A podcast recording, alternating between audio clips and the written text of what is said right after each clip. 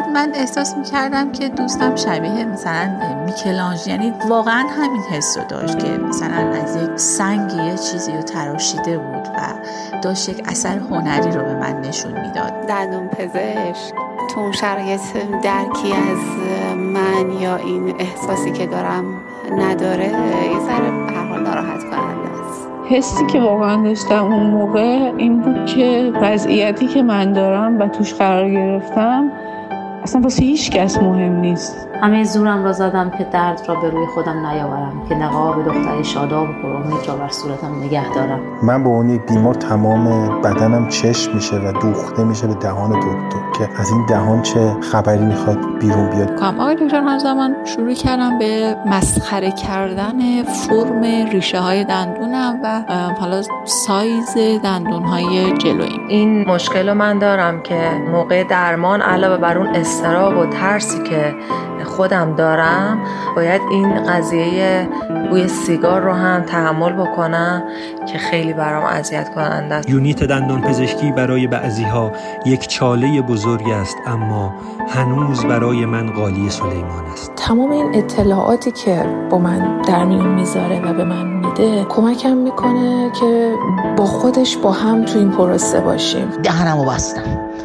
خسته شده بودم. نگو دستای دکتر توی دهنم جا مونده بود. وقتی رفتم مطبش با این نگاه می‌رفتم که خب واقعا آیا این توانایی داره که کارهای تخصصی در پزشکی هم انجام بده؟ چون همین جمله باعث شد که من از استرسم کم بشه و خیلی اعتماد کنم به پزشکم. این جور دندونا رو گیم که بهش دکتر خراب کن. هر تنشی توی مطب می‌تونه حس بدی رو به بیمار منتقل بکنه. خود دکتر با عشق داشت کار می‌کرد و این عشق رو ما توی چهرش می‌دیدیم توی کلامش مشخص بود. ولی دیگه این دکتر اون دکتر سابق نبود. من به دکترم اعتماد کردم ولی دکتر به اون حرفی که مثلا طرف مقابل اون مریضش داره میگه لزوما اعتماد نمی‌کنه. این بار نگاهم را به صورت دکتر دوختم. دنبال زبان بچگانه و مهربانش بودم. این بار نبود. شده بود همان دکتر بد بزرگترها. سلام دوستان. من سیامک شایان هستم و این پانزدهمین اپیزود بیستوری و هشتمین اپیزود میانی این پادکسته که در فروردین ماه 1402 منتشر میشه.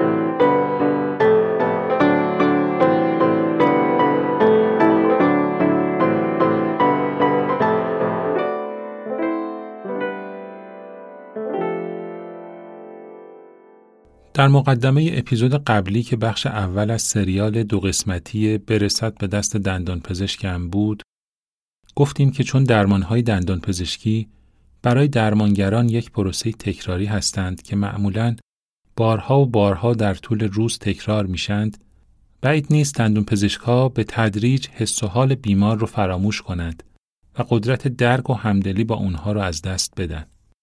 در مبالغه ترین حالت به شکل ناخودآگاه به یک ماشین تبدیل بشن که بدون احساس یک پروسه تکراری و هر روزه را انجام میدن و فراموش می کنند کسانی که زیر دست اونها نشستند یک انسانند با تمامی احساسها، دردها و ترسها.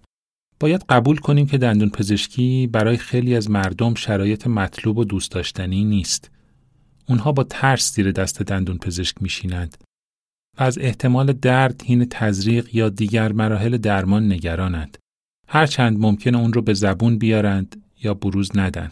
این بار تصمیم گرفتیم دندون پزشکی رو از زاویه دید مراجعه کنندگان و بیماران ببینیم.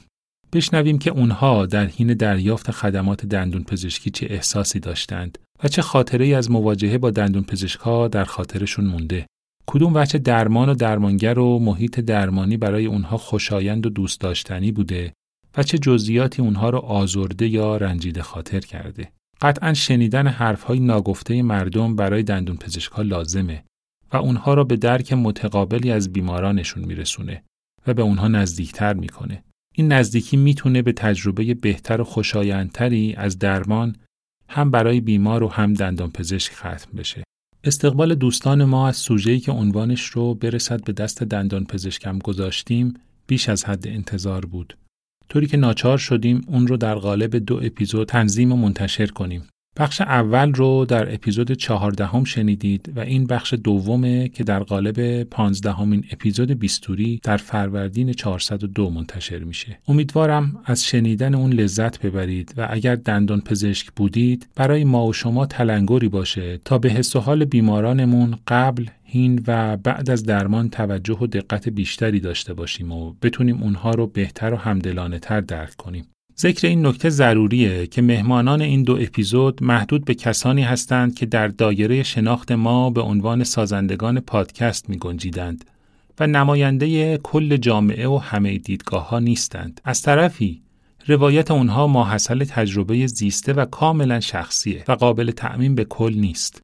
ممکنه تجربه و روایت هر کدوم از مراجع کنندگان به دندون پزشکی با توجه به شرایط شخصی و اجتماعی و درمانگرشون با تجربه دوستانی که خاطرشون رو در این دو اپیزود میشنوید متفاوت باشه. نکته بعدی این که اگرچه در روایت های این دو اپیزود سعی کردیم تنوع موضوعی رو تا حد امکان رعایت کنیم تا ارتباط میان درمانگر و بیمار از جنبه های مختلف و زاویه دیدهای متنوع بررسی بشه اما مسئله جالب در مورد اونها اینه که ترس از درمان دندان پزشکی و نگرانی از مراجعه به دندان پزشک فصل مشترک بسیاری از اونهاست و در این میان فرقی میان طبقه اجتماعی و شغل و جنسیت افراد وجود نداره. اجازه بدید تشکر کنم از همه دوستانی که دعوت من برای حضور در این سریال دو قسمتی رو پذیرفتند و تجربه زیسته خودشون رو از دندون پزشکی بی هیچ سانسور و ملاحظه ای روایت کردند و برای من فرستادند. قطعا حضورشون در این پادکست باعث افتخار من و تیم بیستوریه.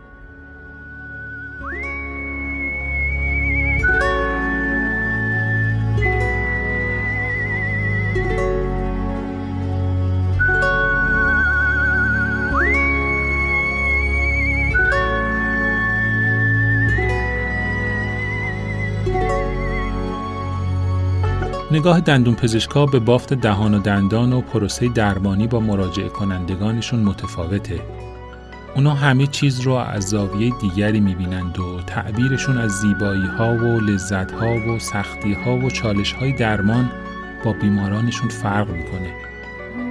احتمالا برای همینه که گاهی حس و حال مردم رو درک نمی مریم حسینیان در این روایت از خاطره روزی میگه که در کنار دست دوست دندان پزشکش یک جراحی دهان رو تماشا کرده. اما اون چه برای درمانگر زیبا و مهیج اومده در چشم این داستان نویس وحشتناک و تهوع آور بوده.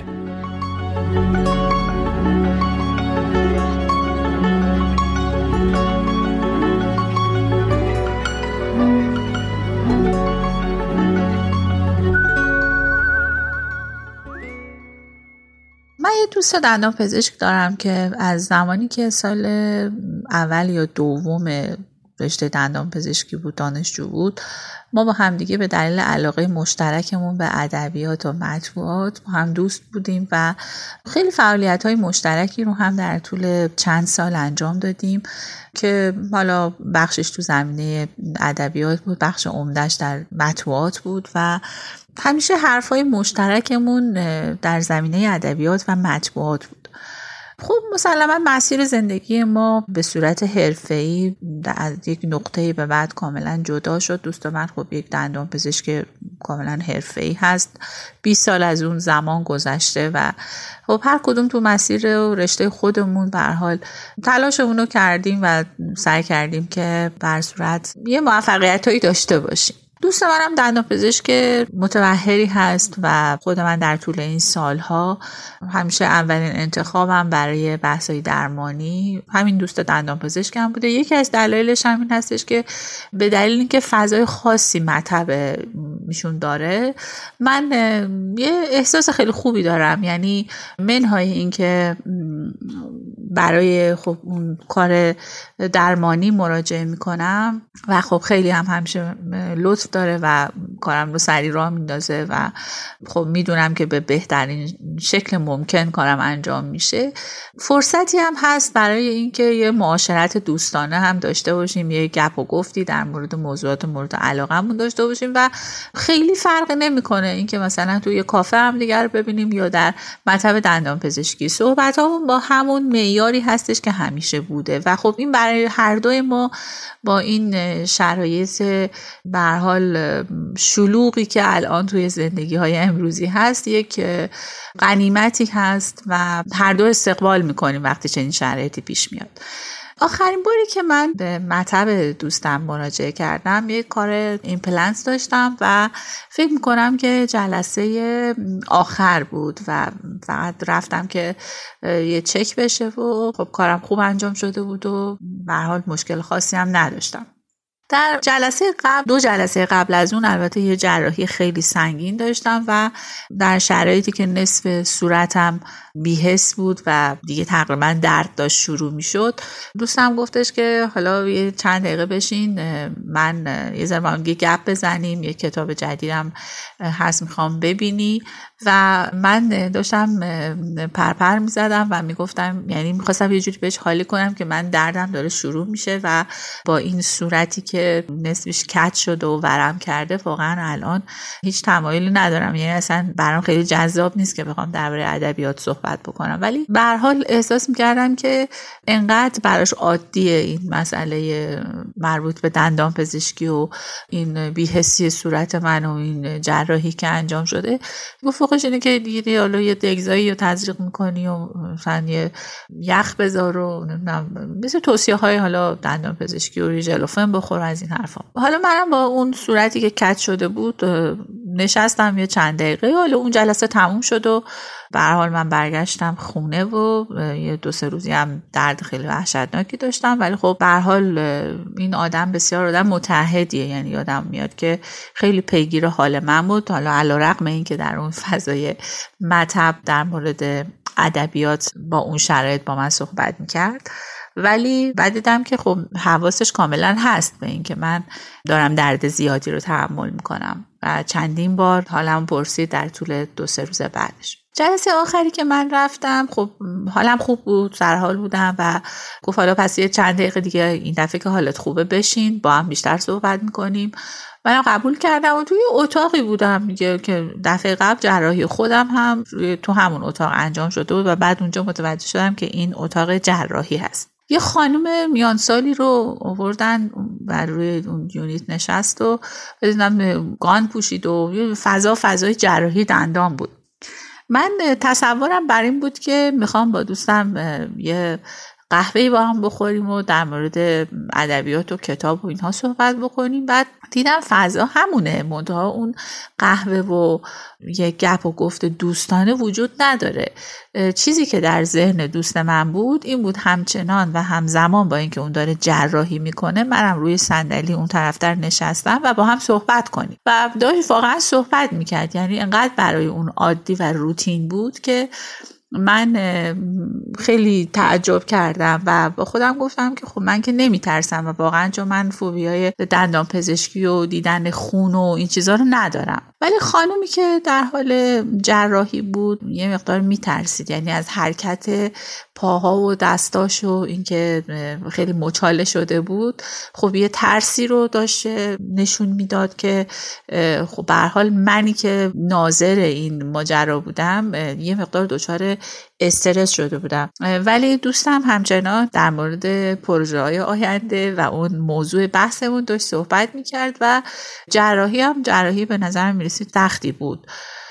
بعد من گفتم که حالا به حال می‌تونیم این صحبت رو بعد هم ادامه بدیم. گفت نه دیگه بعد من کیپ تو رو ببینم و دیگه کار دندونت هم که تموم شد و دیگه قطعا دیگه حالا حالا نمیای و بذارین صحبتمون رو تموم بکنیم. من سعی می‌کردم به یه نقطه دیگه نگاه بکنم و صحبتم رو ادامه بدم. یه دفعه بهم گفتش که یه دقیقه بلند شو بیا ببین, ببین چقدر این زیباست. چقدر این استخوان دندان چقدر زیباست. بعد من احساس می‌کردم که دوستم شبیه مثلا میکلانج یعنی واقعا همین حس رو داشت که مثلا از یک سنگی یه چیزی رو تراشیده بود و داشت یک اثر هنری رو به من نشون می‌داد.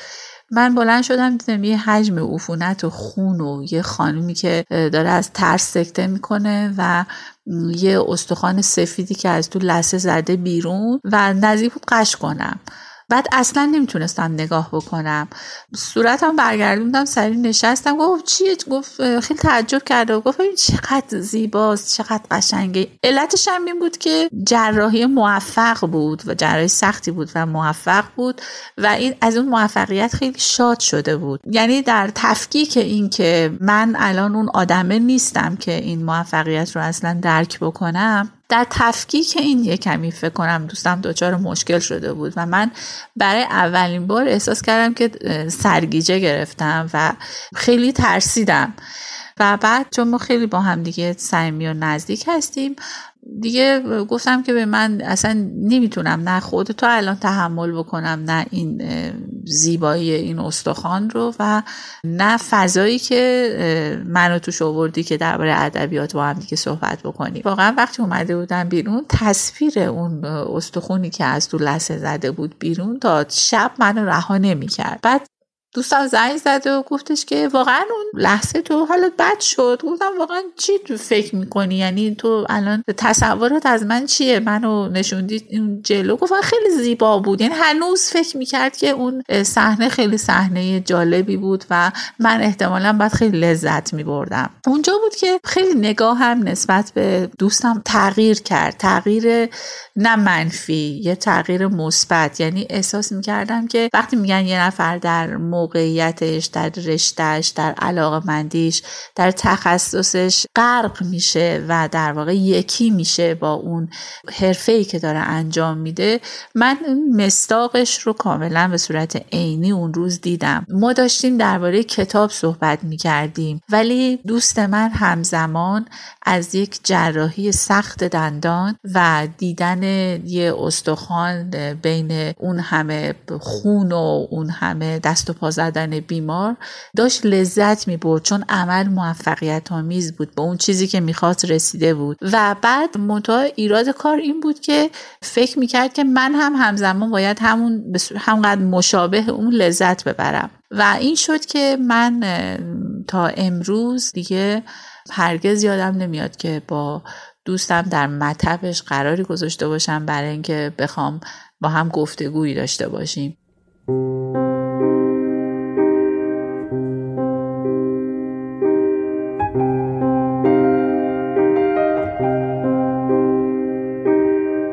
بودن و نبودن یک دندان در دهان برای یک بیمار یک امر حیاتیه. اما دندون ها که معمولا هر روز با دندون های از دست رفته و درمان ناپذیر بسیاری مواجه میشند، ممکنه خیلی راحت روی دندون های بیماران خودشون خط بکشند و طرح درمان کشیدن رو برای اونها مطرح کنند. بی اون که عمق فاجعه ای که بیمار با اون مواجه میشه رو درک کنند. چیزی که سودابه زینتی در این روایت تعریف می‌کنه خاطره یه از چنین اتفاقی.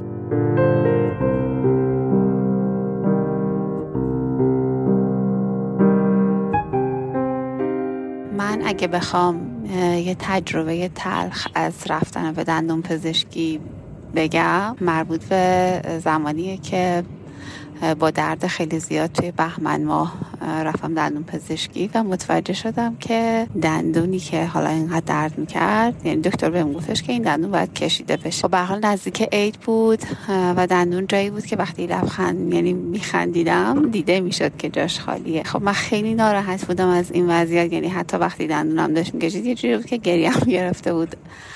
ولی مثلا پزشکم واقعا هیچ درکی از این این حجم از ناراحتی من که نداشت. و وقتی هم که من گفتم پس لطفا مثلا اینو هر چه زودتر ایمپلنت کنین که این این شکلی نمونه من خیلی ناراحتم. گفتش که نه حال خیلی هم بد نیست. و اینکه خب می‌خواستی از دندونت مراقبت کنی که به این شرایط نرسه. در واقع فکر می‌کنم توی اسفند ماه اون سال پایه ایمپلنتمو گذاشت. ولی خب من تمام عید و بدون روکش دندون بودم و جای خالیش دیده می‌شد وقتی میخندیدم و حتی یادم که دوباره اومدم که پایه رو چک کنه. گفتم خیلی ناراحتم خیلی خجالت می‌کشم وقتی میخندم ولی بازم همون جواب شنیدم که خب نه حالا اون قدم بد نیست وقتی میخندی و اشکالی نداره. خب باید مواظب دندونت می بودی دیگه. حالا برو چهار ماه دیگه زمان می‌بره برای اینکه در واقع اینو بذاریم. و فکر کنم که خورداد ماه سال بعدش به حال پای اون روکش دندون اومد در جاشو. ذره من در واقع از اون شرایط ناراحت کننده اومدم بیرون. ولی خب مثلا اینکه واقعا دندون پزشک تو اون شرایط درکی از من یا این احساسی که دارم نداره یه ذره به هر حال ناراحت کننده است.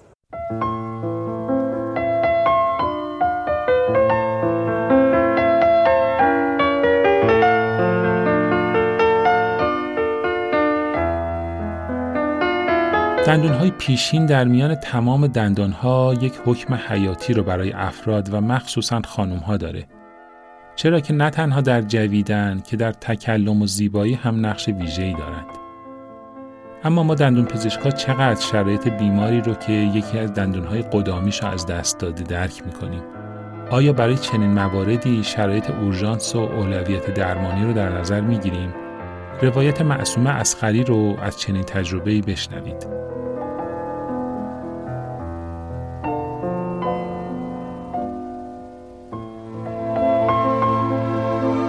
سال 91 من دندونای جلوم خب مشکل داشتن از همون قدیما و پروتز بودن یه قسمتیش و خب داشتم یه شبی تخمه میخوردم همینجوری و تق شکست یکی از دندونای جلو. دندون یکم. بعد خب خیلی حس بد و شوک بود. اون نمی‌دونم کسی که تجربهش کردن می‌تونم بفهمن دندون جلوی دفعه میشکن چه حسی داره.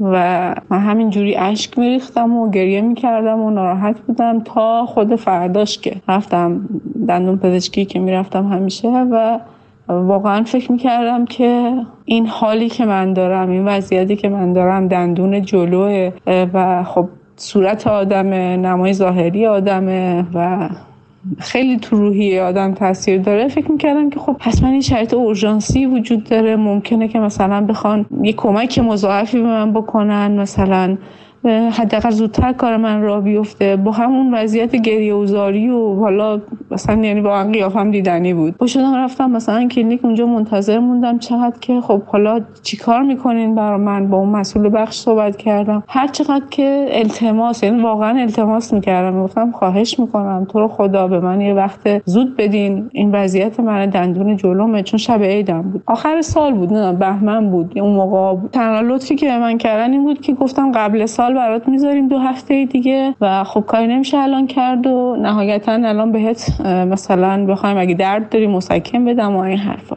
خب هیچ کاری نکردن برای من تا همون دو هفته بعد که من اومدم و برام پایه دندونمو گذاشتن. حسی که واقعا داشتم اون موقع این بود که وضعیتی که من دارم و توش قرار گرفتم اصلا واسه هیچ کس مهم نیست. و اصلا کسی به این دقت نمی‌کنه که دندون جلو باعث میشه که من دیگه نخندم. من تا تقریبا شاید بگم دو سه ماه بعدش یعنی بعد تو اردی بهشت بود من دندونم رو گذاشتم و حالا دیگه کارش تموم شد. من بالای سه ماه چهار ماه لبخند تو صورتم نداشتم دیگه و صورتی که لبخند نداشته باشه اصلا واقعا یه چیز خیلی مهمی ازش کم میشه.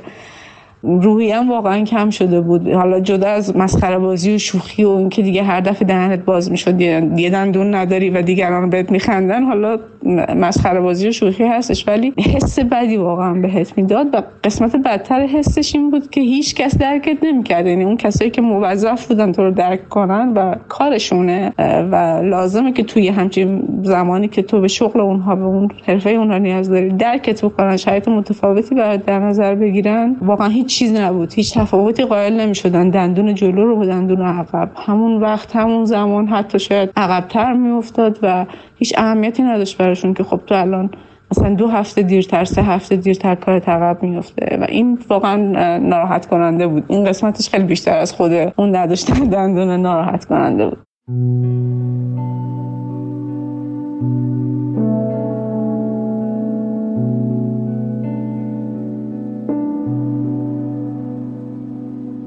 شاید یکی از جزئیات هراسناک دندون پزشکی برای مردم position اونها روی unit دندون پزشکی باشه. بدن به شکل افقی قرار می‌گیره و پاها بالاتر از تن. نور روی صورت تابیده میشه و باید دهانشون رو تا آخرین حد ممکن باز کند. امکان تکلم ندارن و از اونچه که در دهانشون میگذره بی اطلاعند. روایت مریم نجم الدین از دندون پزشکی با چنین صحنه ای چنین حس و حالی آغاز میشه. صحنه ای که البته محدود به یونیت دندون پزشکی نیست و در تمام زندگی تکثیر میشه.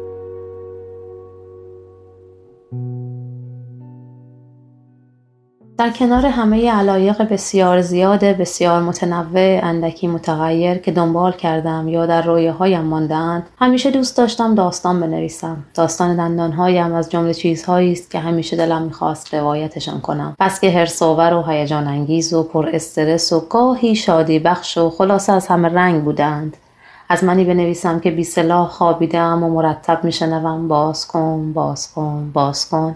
و من با آن دهان خیلی باز نمی‌توانم بگویم که دهانم بیشتر از این باز نمی‌شود. تا آن آمپول های بچه قولگونه و سنبه و هزاران مدل سنباده و فیلر و دکتری که خدا می‌داند در حالی که هنرمندانه فرزها را در دهانم بی محابا میچرخاند. خودش در کدام نقطه این دنیا در حال گردش است؟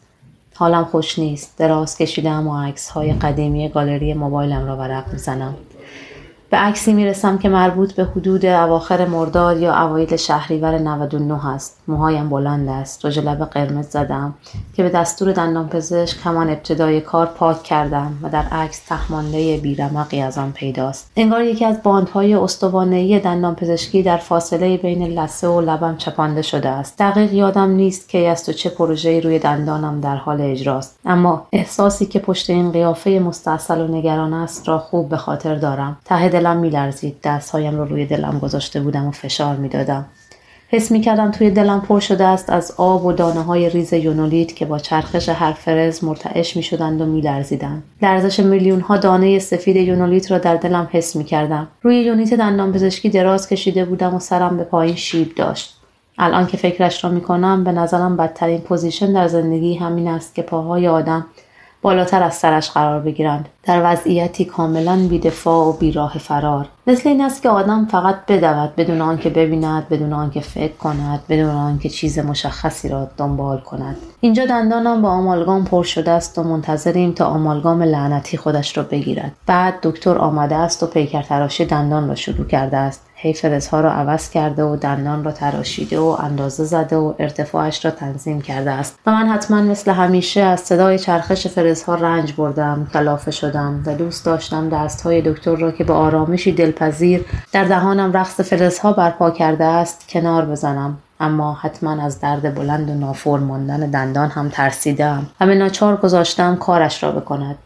خیلی از روزهای زندگی شبیه لحظه های این عکس است. مثل امروز که سرم درد می کرد سمت چپ بدنم بیهس بود و تیر می کشید و از شدت کمردرد نمی توانستم بنشینم. همه زورم را زدم که درد را به روی خودم نیاورم که نقاب دختری شاداب و پرامید را بر صورتم نگه دارم. سعی کردم به آینده فکر کنم. خطرناکتر از حال بود. دوش گرفتم. کشوهای آشپزخانه را مرتب کردم. قهوه خوردم. فیلم های بی محتوای جم را دیدم. اما درد زنده تر و مسلطتر از هر شادی کوچکی بود که می ساختم. دراز کشیدم و به رویاهایم فکر کردم. اکثرشان بی آنکه ذره تحقق یافته باشند به فنا رفته بودند و دیگر زمان تحققشان نبود. آمالگام زندگی امروز هیچ جور خودش را نمی گرفت و به تلخی هرچه تمامتر بر من تسلط داشت. دیر وقت است. باید نقاب را بردارم و چهره مستصل خود را ببرم بخوابانم. شاید آمالگام صبح فردا جنسش بهتر بود.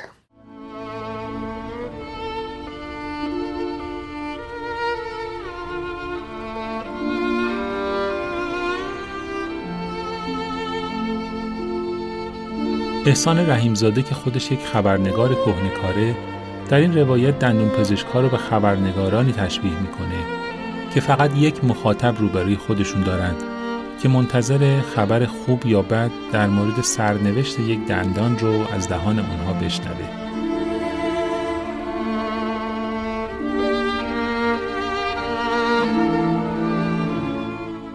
من فکر می‌کنم که استرس دندون پزشکی دو مرحله داره یکی مرحله فیزیکیه یکی اون مرحله میشه گفت معنویشه یا مثلا مادی و معنوی. مرحله فیزیکیش که خب همون لحظه ایه که شما دارید کار جراحی رو انجام می‌دید مطمئن یه مرحله قبلش هم داره. اون مرحله که پزشک میاد دندون شما رو معاینه می‌کنه و فکر می‌کنه بررسی می‌کنه میره و برمیگرده و قرار یه خبر رو برای شما شرح بده. در اون لحظه من به اون یک بیمار تمام بدنم چشم میشه و دوخته میشه به دهان دکتر که از این دهان چه خبری می‌خواد بیرون بیاد. این در دقیقا مثل یه زندانی که مثلا قاضی اومده حالا یا می‌خواد حکم آزادیشو بده یا می‌خواد یه حکم حبس ابد واسش ببره. خب بدترین خبر اینه که دندون شما باید کشیده بشه و خبر خوبم اینه که مثلا دندون یه کار جزئی داره یه پوست دیگه جزئی داره. حالا این بینش مثلا ترمیم عصب و کار دیگه هم بین این خبر خیلی خوب و خیلی بد قرار می‌گیره. و از این جهت من دندون پزشکا رو به خبرنگاران هم تشبیه می‌کنم. یعنی اینکه دندون پزشکا خبرنگارانی دارن که مخاطبشون فقط یه نفره و اون یه نفر همون بیماریه که منتظر شنیدن اون خبر خیلی خوب یا خیلی بده.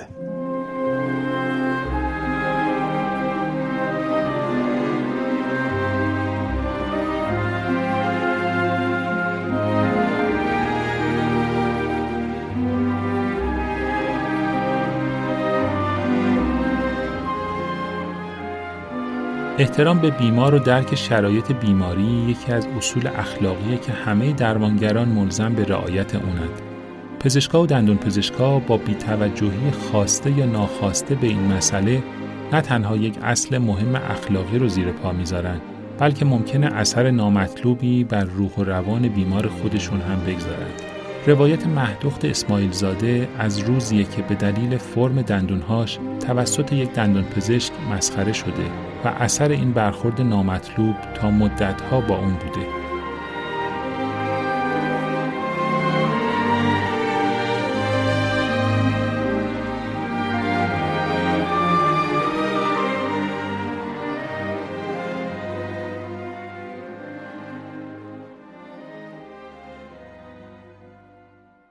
چند سال پیش که کرونا توی دنیا شیوع پیدا کرد و فاز اول پاندمی رو ما داشتیم سپری می کردیم یکی از روکش های فک بالاییم افتاد بدون هیچ حالا ضربه یا اتفاق عجیب و خاصی. منتها توی اون دوره ای بود که بنا به رعایت پروتکل های بهداشتی بیشتر شرکت ها و کلینیک ها و حالا فروشگاه ها مرکز درمانی و حالا هر چیزی که وجود داشت تعطیل بودن یا نیمه وقت کار می‌کردن. به خاطر همین این پروسه چسبوندن روکش یه مدتی به تعویق افتاد. بعد از اون هم که من به کلینیکی که همیشه مراجعه می‌کردم زنگ زدم آقای دکتر از حالا توی یه سفری بودن یا از ایران رفته بودن الان دقیق خاطرم نیست.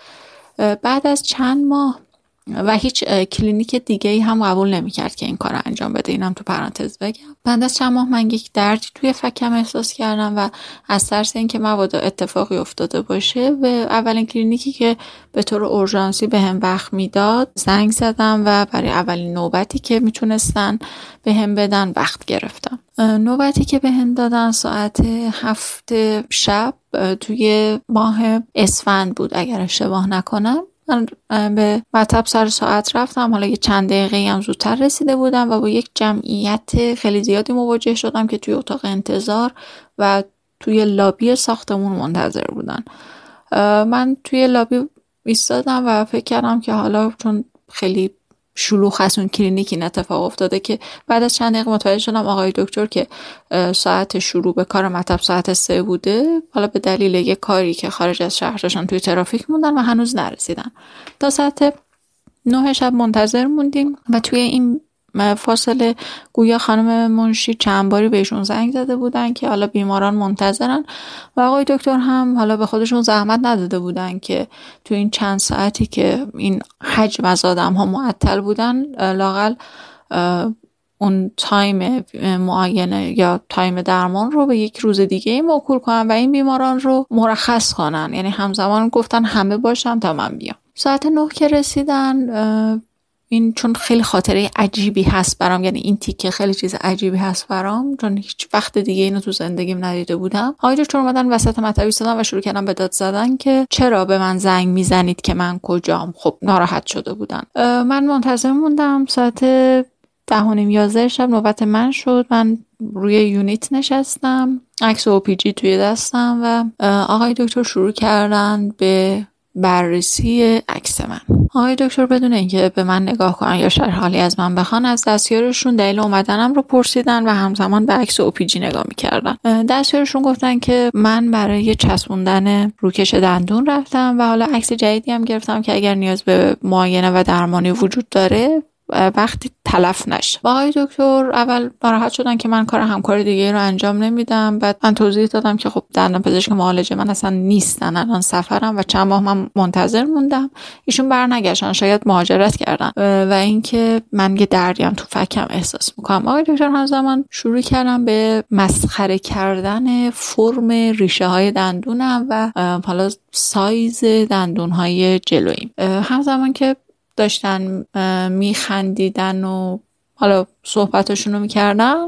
یکی دوتا از همکارشون هم صدا کردن. من حالا بخاطر اینکه اون فضا رو هم توصیف کنم یک سالن بزرگی بود نسبتا. 6 7 یونیت دندان پزشکی بود روی هر کدومش یه بیمار. و یکی دو تا دندان پزشک دیگه به همراه دستیارشون هم در حال معاینه بیماران بودن. یعنی شما تصور کنید یک جمعیت 12 13 نفره همزمان داشتن.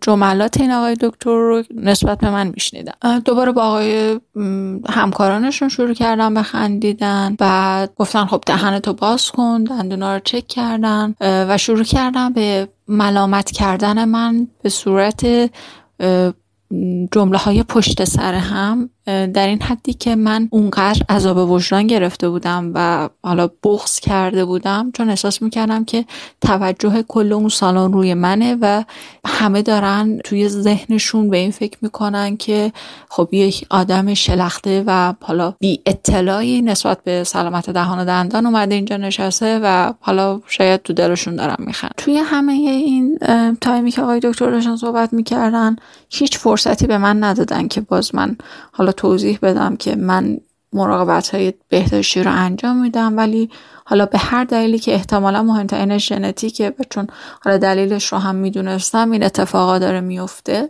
شروع کردن حرفشون رو ادامه دادن گفتن که این دندون باید کشیده بشه جراحی بشه بعد این پلنت انجام بشه. البته که وضعیت لسه جوری نیست که تو بتونی خیلی روی دندون های دیگه حساب کنی تو یه باکتری تو لثت داری که به زودی تحلیل استخون میده. همه دندون ها حالا لغو میشن میفتن. انقدر شرایط ترسناک و دردناک بود که من هر لحظه دلم می‌خواست بلند شم و بگم که من قید درمان این دندون رو زدم و اصلا عیبی نداره. بعد که حالا همزمان که داشتن صحبت میگن هی به فرم دندون من اشاره می‌کردن که چرا درشته چرا این شکلیه چرا اون شکلیه؟ و اصلا اون لحظه شاید اصلا دلیل وجود نداشت ایشون دندان پزشک زیبایی نبودن که یا من کار زیبایی نمی‌خواستم که داشتن راجع به ظاهر دندون هم نظر می‌دادم برای اون حالا یک رو بیست دقیقه تموم شد و من مثل پرنده ای که توی قفسی اسیر شده باشه احساس رهایی می‌کردم از روی یونیت بلند شدم و اولین جمله که به آقای دکتر گفتم این بود که مرسی از وقتی که گذاشتین. اما تمام این جملاتی که به من گفتین به من این حس رو داد که من یه آدم معتاد کارتون خواب حالا خیلی با وضعیت سلامتی ناجوری هستم و شما دارین دندون اون آدم رو معاینه می‌کنین. من هیچ حسی نسبت به اینکه شما یک درمانگر هستین و من یک بیمار نداشتم. خداحافظی کردم و هرگز هم به اون مطب دیگه مراجعه نکردم برای ادامه پروسه درمان. اما یادمه که از اون شب حالا توی ماشین تو راه برگشت به خونه حالا من به شدت بد بود و مدام داشتم به این فکر می‌کردم که خب با این وضعیت زشت و بغرنجی که از دندونهای من توصیف شده. اطرافیانم دوستام همکارام توی دانشگاه وساطی چه زجری کشیدن که با این ریخت منو تحمل کردم این موضوع تا جایی ادامه پیدا کرد که تا چند ماه من سعی می‌کردم که توی جمع ها کمتر صحبت کنم و چون خوشبختانه توی شرایطی بود که کرونا وجود داشت و الزام به زدن ماسک بود ماسک رو هیچ جا بر نمی داشتم از روی صورتم. اگر جایی قرار بود عکس دست جمعی بگیریم من محال بود که ماسک رو از روی صورتم بردارم. لبخند نمی زدم حتی توی خونه هم و حتی توی آینه به خودم هم لبخند نمی زدم. چون یک حس انزجار عجیبی نسبت به دندونام داشتم. احساس می کردم که من اون شب برای اولین باره که با صورتم و دندونام دارم مواجه میشم. در این حد که شروع کردم عکسای قدیمیم رو که توی حالا تلفن داشتم هی زوم می‌کردم که ببینم چقدر وحشتناک این اوضاع. خیلی طول کشید یعنی فکر می‌کنم چند ماه و نزدیک به یک سال طول کشید که من با خودم بتونم کنار بیام و از یک دندان پزشک دیگه وقت بگیرم بابت درمان این دندون. و کاملا یادم هست که روز اولی که به مطب دندان پزشک جدید مراجعه کردم اولین جمله که گفتم این بود که معذرت می‌خوام بابت اینکه دندون هم انقدر زشتن. این جمله رو چند بار دیگه با حالا دندان پزشکان دیگه که چون هر کدوم از کار درمانیم رو یک عزیزی لطف می‌کرد انجام می‌داد به همشون توی نوبت اول ویزیت می‌گفتم عذرخواهی می‌کردم بابت چیزی که از حدود اختیار من خارج بود. هیچ وقت دیگه هم من همچین برخوردی ندیدم. یعنی قبل از این آقای دکتر همچین برخوردی ندیده بودم و بعد از ایشون هم ندیدم. شاید هم من اولین بیماری نبودم که این الفاظ رو از ایشون شنیده. اما گاهی با خودم فکر می‌کنم که اگر آقای دکتر با خودش فکر کنه که لحظه ای که داره یک بیمار رو معاینه می‌کنه بابت گفتن هر کدوم از این جملات چه رنجی به اون آدم وارد می‌کنه شاید در نحوه استفاده از کلماتش کمی دقت کنه. چون اینجور جملات از نظر من علاوه بر اینکه بیمار رو ترغیب نمی‌کنه به این سمتی که حالا زودتر کار درمانیش رو پیگیری کنه یا زودتر پروسه درمان رو شروع کنه یا حالا روند بهداشتی دهانش رو تغییر بده فقط باعث میشه که بیمار از سمت درمان دور بشه به خاطر اون حس انزجاری که در اون آدم به وجود میاد. شاید این آقای دکتر هیچ فکر نکنه که ما بیماران و حالا دندان پزشکان ما بیماران و پزشکان در یک رابطه متقابلی با هم هستیم. یعنی نقصی که در سیستم دهان دندان من وجود داره باعث مراجعه من به دندان پزشکی میشه و ایشون به من یک خدمات درمانی ارائه میده. این موضوع که همه آدم ها رو ملامت کنیم بابت اینکه چرا دندونشون پوسیده چرا دندونشون حالا فرم خاصی داره. این ملامت کردن بابت چیزی که از هیته اختیار یک نفر خارجه فقط باعث عذاب روحی در اون آدم میشه.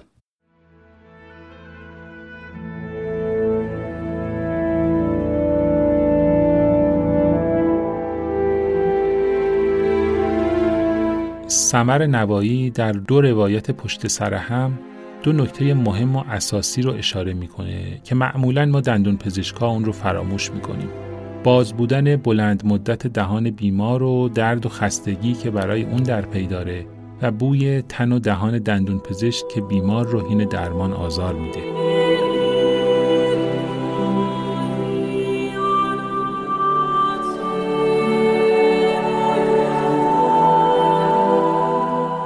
یکی از چیزهایی که خیلی من بهش حساسم بو هست بوهای مختلف. مخصوصا بوی سیگار نفسی که بوی سیگار بده لباسی که بوی سیگار بده. و متاسفانه من وقتی دندون پزشکی میرم دندون پزشکم خب سیگار می‌کشن و وقتی که داخل اتاق درمان میشن این بویی که حالا لباسشون میده یا اینکه به خاطر اینکه ماسکشون رو تا کامل تا روی بینیشون نمی‌کشن و همین روی لبشون می‌ذارن این بوی سیگار بوی تنفسشون واقعا عذاب آور برای من و هیچ وقتم روم نمیشه بهشون بگم چون که دکترم آشنا دوست خانوادگی و فکر می‌کنم اگه دکتر غریبه بودن شاید راحت تر می‌تونستم بهشون بگم. برای من اینطوریه که حالا چون آشنا هستن یکم برام سخته بخوام حرفمو بزنم. و هر بار این مشکل رو من دارم که موقع درمان علاوه بر اون استراب و ترسی که خودم دارم باید این قضیه بوی سیگار رو هم تحمل بکنم که خیلی برام اذیت کننده است. امیدوارم که هیچ دندون پزشک سیگار نکشه. به خاطر که دندون پزشکا خیلی فاصله کمی رو با صورت مریض دارن و مستقیم نفسشون توی صورت بیمارشون می‌خوره و به نظرم باید نسبت به پزشکای دیگه خیلی بیشتر رعایت بکنن. کارهای درمانی و دندون پزشکی به اندازه کافی خودش استراباور هست. از طرفی هم این بازموندن دهان برای پروسه درمان خب خیلی اذیت کننده است و من واقعا همیشه فک درد شدید می‌گیرم بعد از دندون پزشکی. اینکه در طول درمان دکتر با منشیشون بیرون صحبت می‌کنن یا گاهن تلفنشون رو جواب میدن یا حتی پیش اومده که مریض دیگه ای مراجعه کردن و دکتر مثلا جلوی در اتاقشون وایستادن و چند دقیقه رو با ایشون صحبت کردن یا عکس دندونشون رو دیدن. یا توصیه های براشون داشتن همینطور صحبتشون طول کشیده و این دهان من همینطوری باز میمونه تا حالا ایشون برگردن دوباره و درمان رو ادامه بدن. به نظرم یکی از چیزاییه که خیلی باید دکترها رعایت بکنن و نسبت بهش حساس باشن. چون که همون به اندازه پروسه درمان بازموندن دهان خودش آزاردهنده و اذیت کننده است.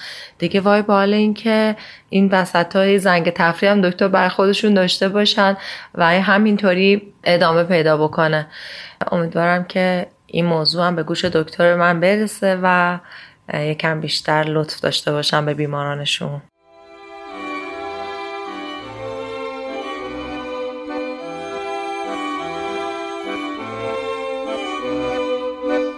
دندون پزشکی برای بعضی ها یک چاله بزرگه اما برای من یک قالی سلیمان. قالی که می‌تونم روی اون با دوست دندون پزشکم معاشرت کنم و به حرفاش گوش بدم و وقتی از اون خارج میشم بتونم از زندگی لذت ببرم. لذتی خیامی. این بخشی از روایت احسان حسینی نسبه. اگر شما هم دلتون می‌خواد بدونید چرا فضای دندون پزشکی برای این داستان نویس وسیله لذت بردن از زندگی شنونده روایت بعدی باشید.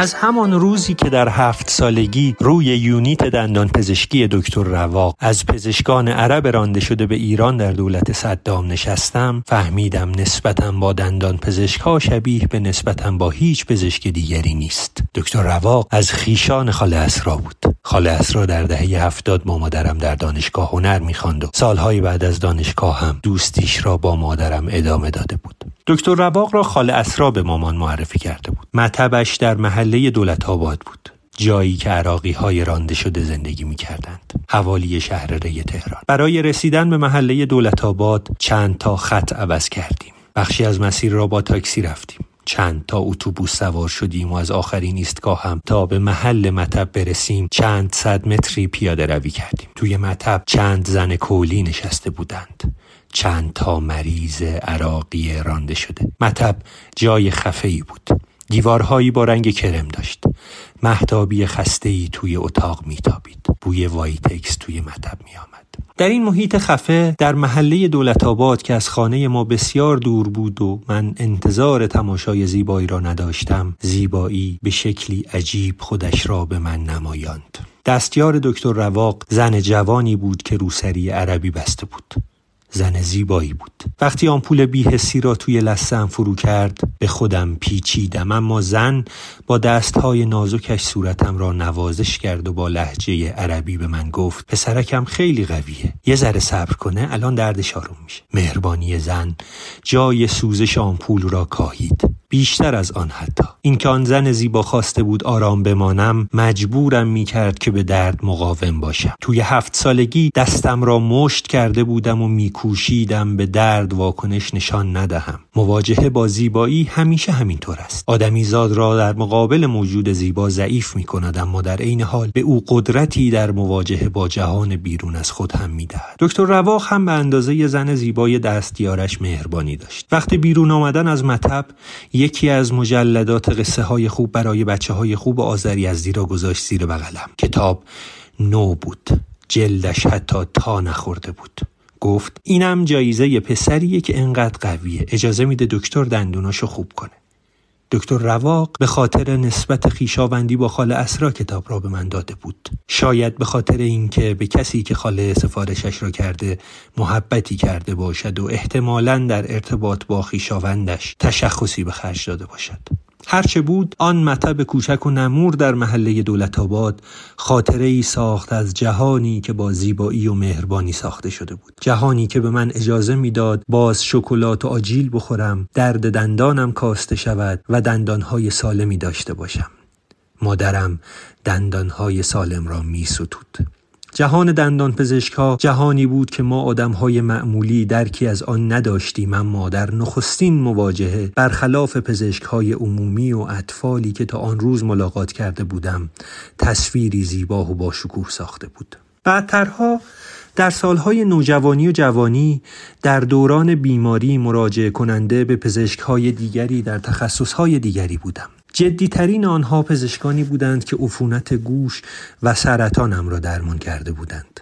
اولی در نوجوانی پرده پاره شده گوشم را درمان کرد. گوشی که عفونت داشت درد می کرد و کاری می کرد که شبهایی که در دوازده سالگی از درد توی جا غلط می خوردم تسکین یابد.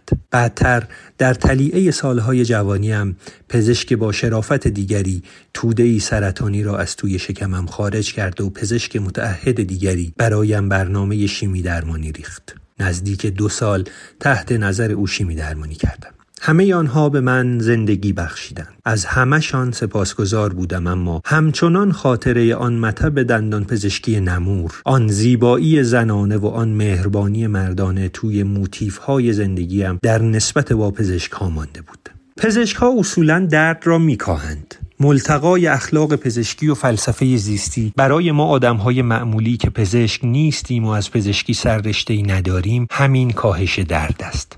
همین که کیفیت زندگیمان به واسطه کاهش درد افزایش پیدا می کند اما دندان پزشک ها خدمت دیگری به ما می کنند آنها نه تنها درد را میکاهند به ما کمک می کنند تا از زندگی لذت بیشتری ببریم. بتوانیم راحتتر چیزهایی که دوست داریم را بخوریم بنوشیم. مواجهه ما یا بهتر بگویم اقلا مواجهه من با دندان پزشک ها همیشه خیامی بوده است. دندان پزشکی نزدیکترین موتیف پزشکی به فلسفه رواقی در جهان من است. یعنی کاهش درد افزایش لذت در قواره معمول بی که افراط یا تفریطی در آن صورت گیرد. شاید به همین خاطر است که در تمام ادبیات داستانی کلاسیک که از رنج انسان بیمار سرشار است و قهرمانهای رمانها یا از بیماریهای روانتنی رنج می‌برند یا به افسردگی دچارند یا عموما به سل مبتلا شده اند هیچ کسی به شکوه سروانتس در اهمیت دندان سخن نگفته است. او در مهمترین اثرش دونکی از قول او به سانچو می‌گوید سانچو بدان یک قطعه الماس به اندازه یک دندان ارزش دارد. دندان سالم قرار بوده کیفیت زندگی ما را افزایش دهد. قرار بوده به لذتی اپیکوری و خیامی از صحت تن منتهی شود. من سالهاست در مراجعه به هر دندان پزشکی روی یونیت دندان پزشکی به این چیزها فکر می کنم حالا دیگر همه دندان پزشک هایی که ملاقات کرده ام به زیبایی دستیار دکتر رواق نیستند. هیچ کدامشان هم صورتم را وقت فرو کردن سوزن آمپول بیهسی به لسه هم نوازش نمی کنند. هیچ کدامشان هم وقت خروج از مطبشان به هم کتابی نمی دهند. جز یکیشان که حالا در زمره دوستانم است و به سفارش او این سطور را می نویسم و مطب هیچ کدامشان هم به دوری مطب دکتر رواق در محله دولت آباد نیست اما هنوز آنها دارند کیفیت زندگی من را افزایش می دهند چنان که دکتر رواق داده بود یونیت دندان پزشکی برای بعضی ها یک چاله بزرگ است اما هنوز برای من قالی سلیمان است. قالی که روی آن می توانم با دوست دندان پزشکم معاشرت کنم بیشتر معاشرت کنم به حرفهایش گوش کنم و وقتی از آن خارج می شوم بتوانم از زندگیم لذت ببرم. لذتی خیامی. دندان پزشکی شاید ملتقای اخلاق پزشکی و فلسفه زیستی باشد. نمی‌دانم. شاید.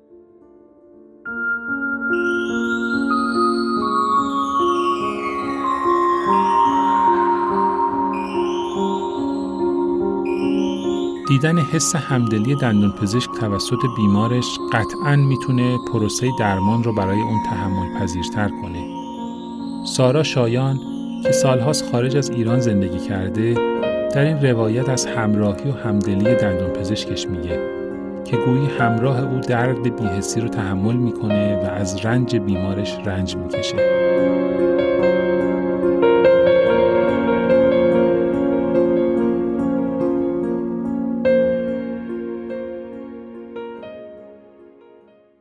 رفتن به دندون پزشکی برای من مثل خیلی خیلی استراب داره. من یاد تمام دردهایی که قبلا تو دندون پزشکی کشیدم میندازه و شبیه بیشتر یه جراحیه برای من یه جراحی جدی که خب خیلی متداول نیست داشتن جراحی. ولی خب رفتن به دندون پزشکی برای من خیلی متداوله.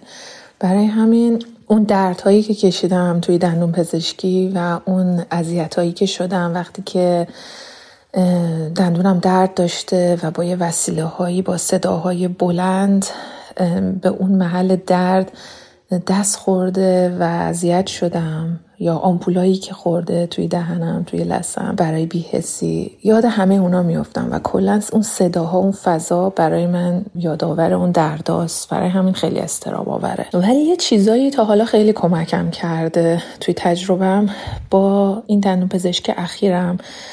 یه چیزایی یه ویژگی هایی داره که خیلی کمکم کرده که خاطرات بهتری داشته باشم از این دندون پزشکی. یکیش توضیحات دقیقیه که میده. وقتی که یه پروسه رو می‌خواد شروع کنه یه درمانی رو می‌خواد انجام بده و به من دقیق میگه که مشکل چیه و چه جوری می‌خواد اونو درستش کنه و پروسه چه شکلیه. در نتیجه من یه اطلاعاتی دارم. خیلی سورپرایز نمیشم توی پروسه و یه پیشورزی دارم. این کمکم می‌کنه که الان انتظار چقدر درد داشته باشم یا چه مدل درمانی قراره تو دهنم انجام بشه. و وقتی که هر وسیله رو می‌خواد تو دهنم بکنه به من توضیح میده که این الان چی کار می‌کنه. یا وسیله رو به من نشون میده.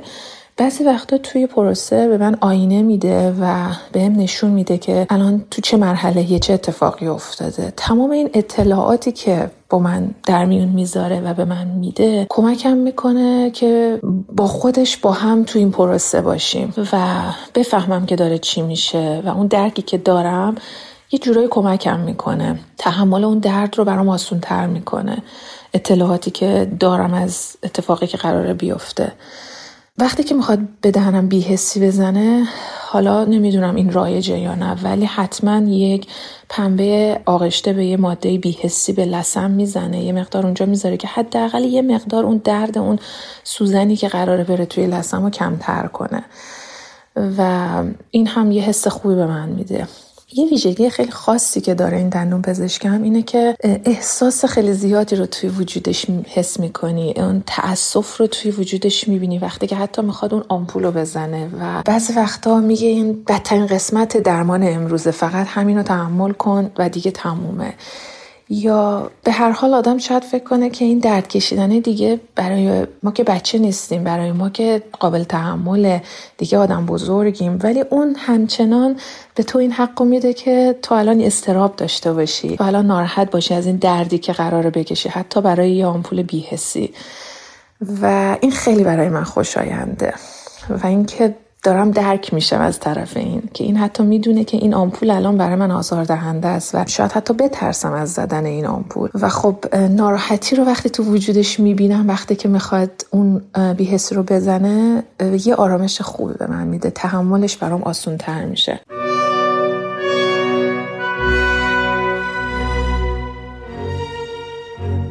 باز کردن مناسب دهان توسط بیمار یکی از پیش نیازهای درمان دندون پزشکیه. دندون پزشکا در طول درمان بارها این نکته رو به مراجعه کنندگانشون تذکر میدن. اما ظاهرا هیچ وقت از میزان باز بودن دهان بیمارشون راضی نمیشن. روایت هادی محسنی از تجربه مواجهه با همین فعل امره و اتفاق ناخودآگاهی که برای اونو دندون پزشکش هین کشیدن دندان افتاده.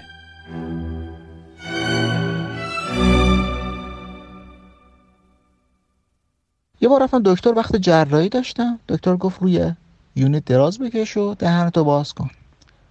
دراز کشیدم و دهنمو باز کردم و دکتر مشغول به کار شد. چند دقیقه گذشت و دکتر گفتش بازتر. دهنمو باز کردم بیشتر. باز. باز. بیشتر.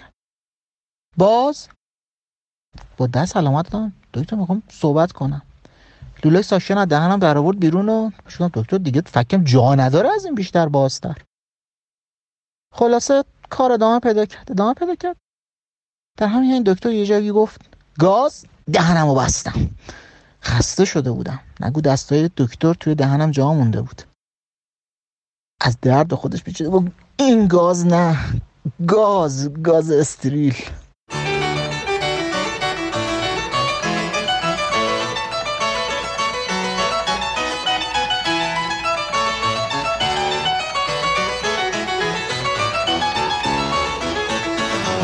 آیا دندون پزشکانی که فعالیت میان رشته ای دارند یا در کنار دندون پزشکی روی مقوله دیگری هم از فرهنگ و هنر و حتی فعالیت های اقتصادی و اجتماعی تمرکز دارند می‌تونن دندون پزشک خوب و قابل اعتمادی در بحث درمان باشند؟ یا بهتر گزینه انتخابی دندون پزشکی باشه که صرفا روی حوزه علم دندون پزشکی تمرکز کرده؟ این سوالیه که با شنیدن روایت بعدی از دکتر امید اخوی تاریخ پژوه با اون مواجه میشید.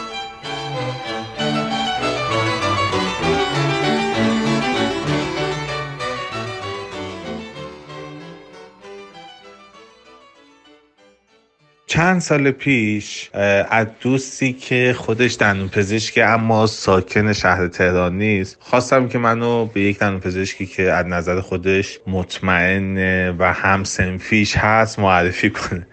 اما ایشون بعد از چند روز که جستجو می‌کرد و با هم صحبت می‌کردیم که خب چه مشکلاتی در هم داره و چقدر می‌تونه کمک بکنه به یک باره توی صحبتاش به من گفت که من خودم یه کسی رو می‌شناسم که به تیپ تو می‌خوره به اهل کتاب یا حالا اهل فرهنگ دوست داره که کارهای نویسندگی کنه. همین تیپایی که حالا شاید این روزهای خورده دیگه داره کمیاب میشه به خاطر حالا مسائل مختلف. من معرف شدم به این دکتر و برای اولین ویزیت رفتم پیشش. قبلش این دوست دندون پزشکم که ساکن تهران نبود به من گفتش که خب این آدم فوق العاده متخصصیه تو کار اما ناشره و کارهای فرهنگی می‌کنه.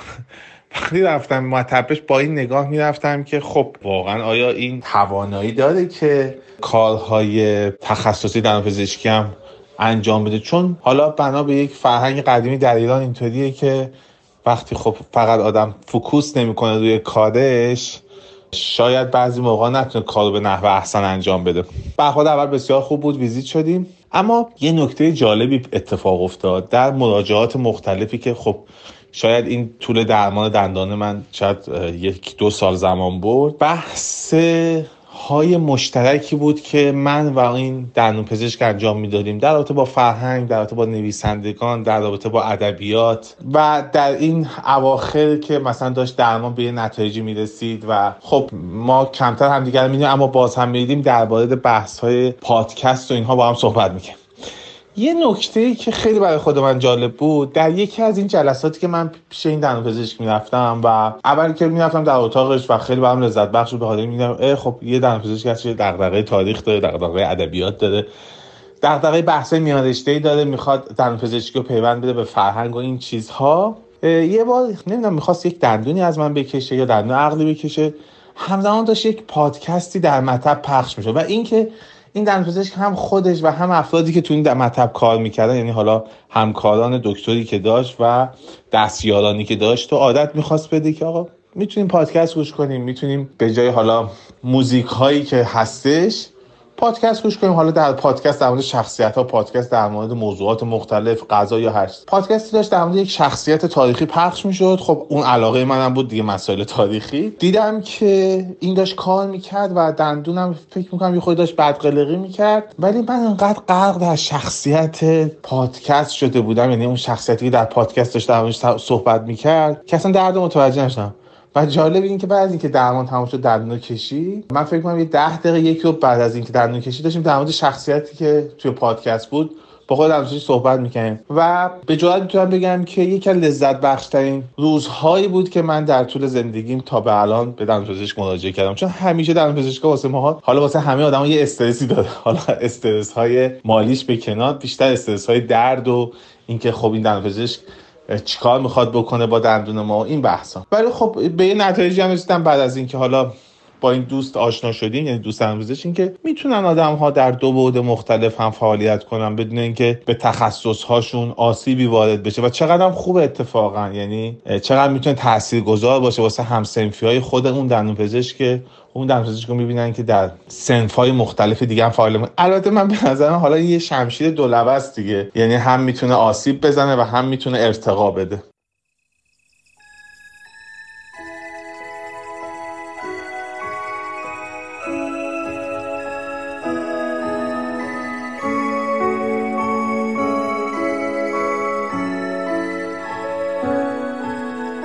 وقتی مراجعه کننده با ترس و استرس وارد محیط درمان میشه کوچکترین حرکات و گفته های کادر درمان رو زیر نظر داره و برای خودش تفسیر می‌کنه.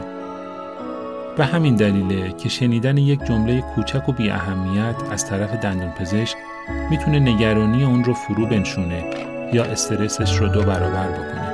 نکته که گاه ما دندون پزشکان از اون قفلت می‌کنیم. خاطره سمانه کرمی رو از مراجعش به دندون پزشکی برای جراحی دندون عقل بشنوید.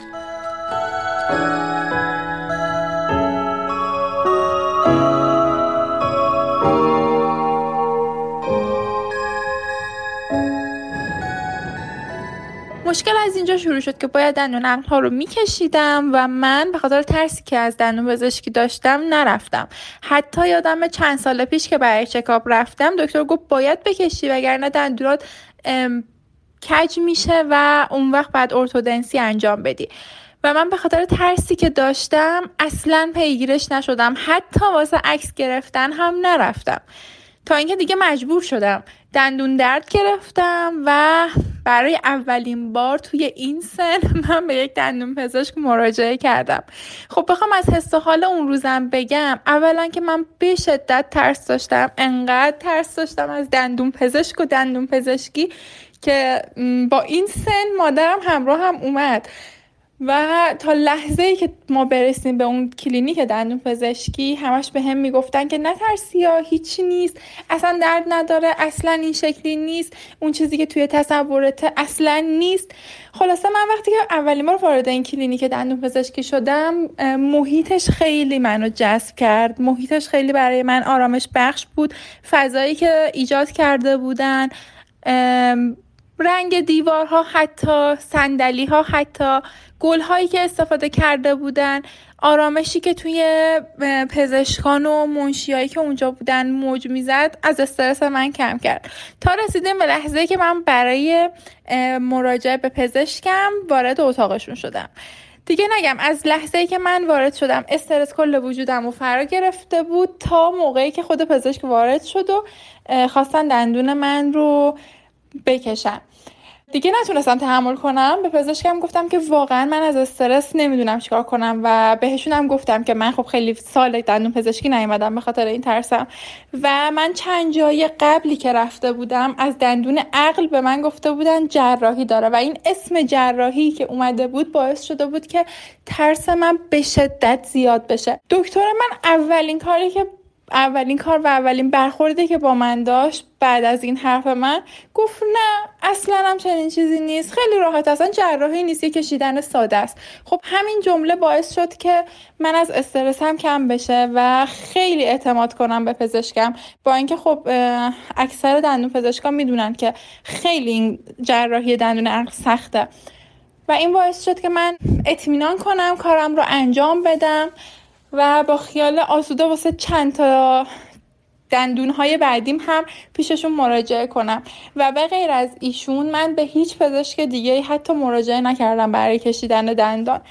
این حس امنیت و اعتماد واقعا باید دو طرفه باشه و اینکه دکتر چجوری بتونه این حس اعتماد رو توی مراجعه کنندش به وجود بیاره یک هنره. و خوشحالم از اینکه با یک دکتری آشنا شدم که این حس امنیت این حس احساس مسئولیت به مراجعه کنندش آرامشی که برای مراجعه کننده قائله از محیط کلینیک تا برخوردشون واقعا برای من قابل ستایش بوده. و خوشحالم که پزشکای بیشتری این صحبت های من رو بشنون و خیلی خشک و جدی با مراجعه کننده برخورد نکنن. مراجعه کننده رو مثل یک دوست ببینن خیلی باهاشون صمیمی رفتار کنن و تا جایی که ممکنه حس و حال و استرس و ترس و دردی که اون مراجعه کننده داره رو درک بکنن و بتونن ازش حمایت بکنن.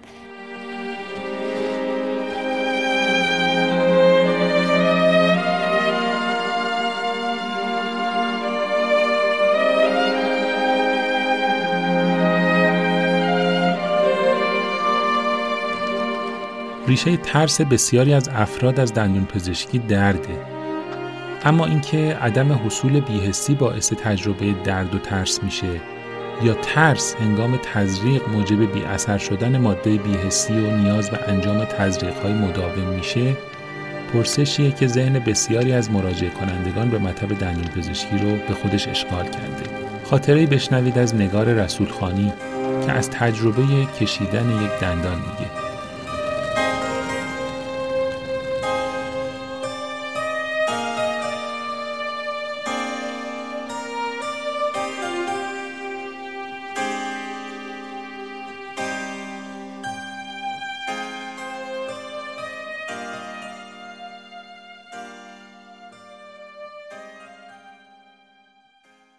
یه خاطره که از دندان پزشکی دارم مربوط میشه به حدوداً 14 15 سال پیش یکی از دوستان همسرم که از مسکو اونجا دندان پزشک شده بود و فارغ تحصیل شده بود آمده بود ایران و کار می‌کرد. من یکی از دندونام مشکل براش پیش اومد و رفتم. این دندون من روکش داشت. گفتش که ما این عکس میندازیم که ببینیم مشکلش چیه و عکس انداخت. گفتش که پایین ریشه احتمالا یک کیستی ایجاد شده و روکش رو برداشت. گفت برو یه هفته باشه و یه خورده حالت آنتیبیوتیک و این چیزا گفتش که بخور که این حالت تورمش بخوابه و بعد بیا. بعد از یه هفته که من رفتم دوباره عکس گرفت و گفتش که نه این فایده ای نکرده آنتیبیوتیک و ما این دندون رو فقط میکشیمش. گفتم خب آخه این که نشد که بدون اینی که بخوایم کار دیگه روش انجام بدیم اینو به همین راحتی بکشیم. گفت آره ما توی مسکو اینجور دندونا رو گیم که بهش دکتر خراب کن و هیچ تلاشی برای درست کردنش انجام نمیدیم. این دندون رو می‌کشیم. گفتم خیلی خوب باشه. یه آمپول بیهستی زد و, و من دیدم که نه دندونم درد داره و نمی‌تونم چیز کنم تحمل کنم. نشون به اون نشون که چهار تا آمپول زد و من از ترسم شاید بود که دندون من اصلا بیهست نشد. و این آقای که مرد قد بلند درشت هیکل و واقعا چاقی هم بودش با تمام اون هیکل افتاد رو یونیت و با یک زور این دندون من رو سعی داشت که بگیره بکشه و من واقعا جیغ می زدم زیر دست این. و با سختی تونست که دندون منو در بیاره. حالا نمی‌دونم هیچ روش دیگه ای انگار نبود که بخواد که این دندون رو خورد کنه و کوچیک کنه و تیکه تیکه کنه که بخواد در بیاره. و من از اون زمان به بعد به شدت از دندان کشیدن وحشت دارم به طوری که حاضرم بیهوشم بکنند و بعد بخوان دندونم رو بکشم. این یه خاطره بود که خواستم تعریف بکنم.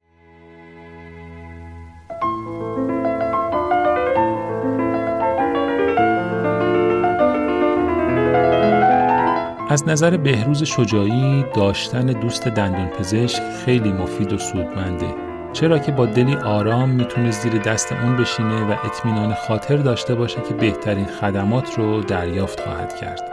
اما این روزنامه نگار در ادامه روایتش دو نکته که به نگاه تیزبینش اومده رو تذکر میده که شنیدنش خالی از لطف نیست.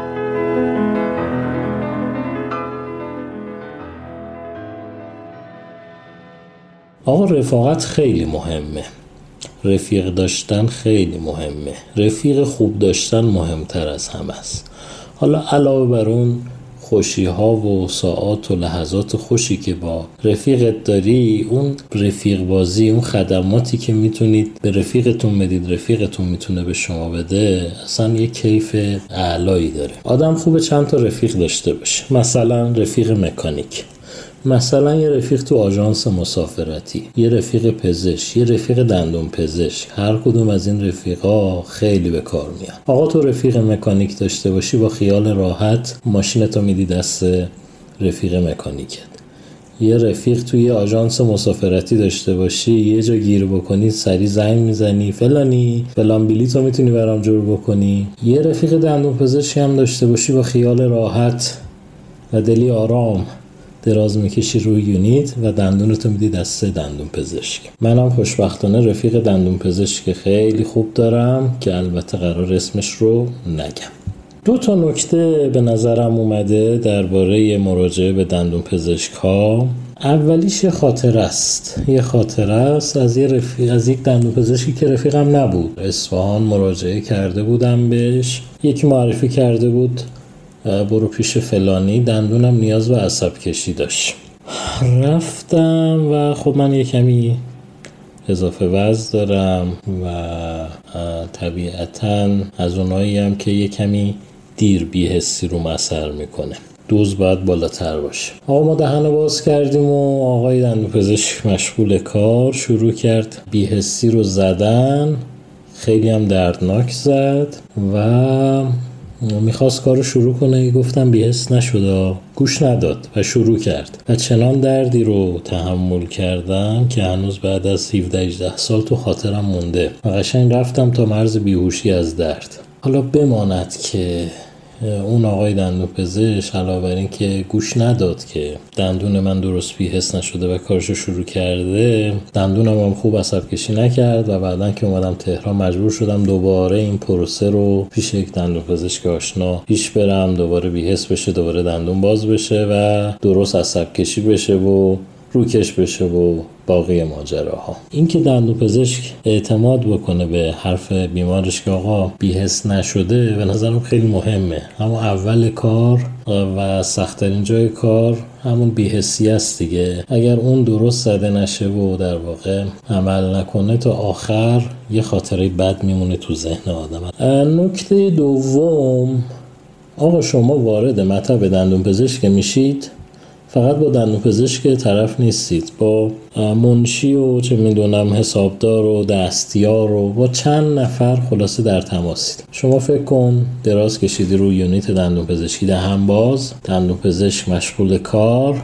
خب طبیعتا یک دستیاری داره. یه چیزی ازش می‌خواد چه می‌دونم این ماده پرکننده دندان رو می‌خواد یک ابزاری می‌خواد و اون در واقع دستیار اگر اشتباه بکنه طبیعیه که دندون پزشک ناراحت بشه. اگر این ناراحتی رو با پرخاش بروز بده نسبت به دستیارش. دادی بزنه اخمی بکنه. اصلا در واقع اثر بدی داره روی بیمار. و به نظرم خیلی مهمه دندون پزشکا علاوه بر اینکه با دقت مشغول سرویس کردن دندان بیمار هستند خیلی هم مراقب رفتارشون با دستیارشون با منشیشون و با کارکنان مطبشون باشه. هر تنشی توی مطب می‌تونه حس بدی رو به بیمار منتقل بکنه. یکی اومده ناراضی پولشو می‌خواد یکی اومده وقت زودتر می‌خواد اخم تخم می‌کنه دعوا می‌کنه. این این کنترل هواشی مطب کنترل ارتباط با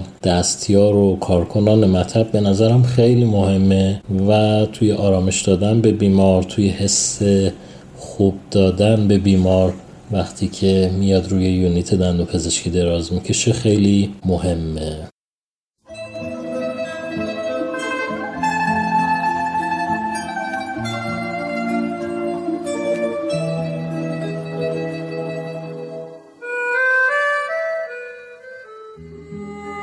به نظر می‌رسه برخی دندون پزشکا با گذر ایام و جا افتادن مطب و شلوغ شدن سرشون دیگه نه اون حال و حوصله سابق رو دارند و نه در پروسه درمان اون وقت و انرژی که قبل ترها برای بیمارشون میذاشتن رو صرف می‌کنند. این نکته که به چشم امیر پاکروان اومده و برای ما روایت می‌کنه.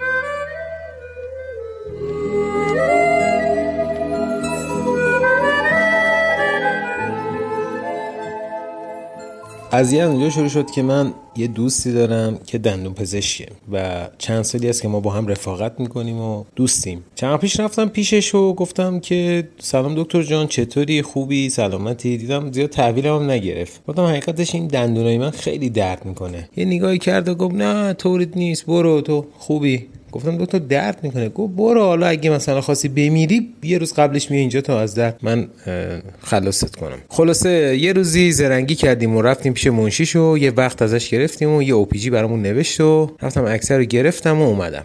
گفتم که چه روزی بیام؟ یه دو سه روز بعد نوبت داد و چون دوست دکتر هستی تشریف بیارید اینجا و ساعت 6 اینجا باشید. دو سه روز بعد برگشتم به مطب دیدم ماشاءالله تو مطب 20 نفر وایسادن سه چهار نفرم نشستن و جا برای سوزن انداختن هم نیست. این اون مطب قدیم نبود. یادم این مطب قدیم که می اومدم صندلی بیشتری داشت خدمات بیشتری ارائه می‌شد نوبت ها خیلی سر time بود. بعد منشیا خوش اخلاق بودن. خودم از لابلای این مریضا و مراجعه کننده ها رسوندم به منشی. به منشی گفتم خانم منشی من ساعت 6 وقت دارم. یه 5 دقیقه زودتر اومدم. گفت وایس اونجا حالا تا نوبتت بشه صدات می‌کنم. یه جوری گفت که انگار کلینیک مال ایشون بود و به هر حال دکتر داشت برای ایشون کار می‌کرد. ما به دل نگرفتیم. اومدیم یه گوشه وایستادیم و توی خود مطبم جا نبود. اومدم توی راهرو وایستادم و هی این پا اون کردم. خسته شده بودم. نه چیزی برای نوشیدن بود. قدیما یه ذره یه پذیرایی ساده بود. نه مجله بود سرگرمشم نه صندلی که خستگی در کنه و نه منشی که منو صدا کنه.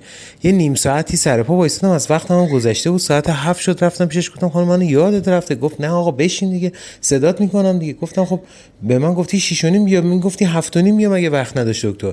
گفت نه آقا بیمار قبلی دیر کرده بیمار قبلیش هم دیر کرده اینا دو تا یه تاخیر داشتن حالا این شده که شما اینجا وایسیدی گفتم خب اگه کسی تاخیر کرده که من نباید پاسوزش بشم. گفت حالا همینی که هست. دیگه دیدم اوقاتش داره بیش از حد تلخ میشه. رفتم یه گوشه وایستادم نشستم تا این بنده خدا منو صدا کنن. رفت تو و نمی‌دونم به دکتر چی گفت که بعد یه رو منو صدا کردن. گفت آی فلانی بیا برو داخل. رفتم داخل و رفتم تو دیدم بک. دکترم که یه نفر زیر دستشه. پس کی می‌خواد کار ما رو انجام بده؟ دیدم اشاره که گفت برو روی اون یونیت شماره سه بش نشستم و همینجوری که اعصابم خورد بود و خودم داشتم از تو میخوردم می‌خواستم به دکتر یه چیزی بگم. یه نگاهی بهش کردم دیدم که اون از من هم عصبانی تره هم خسته تره هم بی تره دیدم یهو اومد سمت من. یه نفرم یه مشما پیچید روی سینه ما و دهنمو باز کردم و یه آمپول زد روی لسه ما که بیهس بشه. گفت بشین که بیا. خلاصه یه یه رو بی هم اونجا مطر شدیم تا اینکه اون مریض کارش تموم شد و دکتر نسخهشو پیچید و رفت بیرون. اومد سمت من. گفت کدوم دندونت بود هنوز داشتم اشاره می‌کردم کنم یهو دل رو برداشت و شروع کرد به خالی کردن دندون خراب من. یه تایمی گذشت بهش اشاره کردم گفت چته چقدر حرف می‌زنی؟ گفتم با من که چیزی نگفتم. این بی‌حسیه. مثل اینکه زیاد اثر نکرد. اگه میشه یکی دیگه بزن. گفت ساکت شو مرد که اینقدر سوسول نیست. یه خود قدرت تحمل تو بر بالا. ما خود سب کردیم نه فایده ای نداره نه می‌ذاره نفس بکشیم. دهنمون یک ساعت و نیم بازه. نه بیهستی می‌زنه نه کارش تموم میشه. خلاصه همش چشام بسته بودم و به این فکر می‌کردم که چرا این مطب؟ از اون مطب به این مطب تغییر کرد. یعنی این همه تغییرات این همه چی بگم؟ انرژی بد بگم نمی‌دونم حال بد بگم. دکتر خسته بود نه جواب سلام ما رو داد.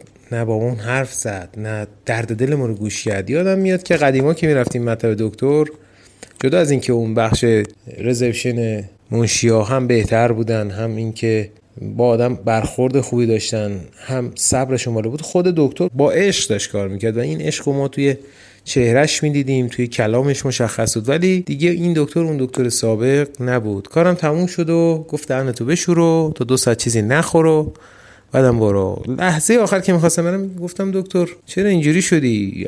اصلا نه اعصاب داری نه حوصله داری نه صبر داری. جوابی نداد. گفت نمی‌دونم. منم قضاوتش نکردم. شاید به خاطر شرایط نامساعد جامعه است شاید به خاطر شرایط بد اقتصادی تورم بالا. و هزاران مشکل دیگه. ولی من اعتقادم اینه که اگه کسی می‌خواد مهندس بشه پزشک بشه نمی‌دونم هر کاری نجار بشه حتی یه کار خیلی معمولی راننده بشه. باید به کارش عشق بورزه از روز اولی که شروع می‌کنه تا روز آخری که قرار این کار رو انجام بده و مخصوصا پزشکان که حالا چه دندون پزشک باشه چه متخصص چه پزشک عمومی یا جراح مغز اعصاب باید خیلی مهربون باشه خیلی با اخلاق باشه خیلی با صبر و حوصله باشه. چرا که یه مریض وقتی میاد دو تا درد داره. یکی که اساش به هم ریخته یکی درد همون منطقه که حالا دندونش بوده صورتش بوده چشمش بوده. اینو عصبیش کرده و از کنترل خارج کلا. اونم تو شرایط حاد الان جامعهمون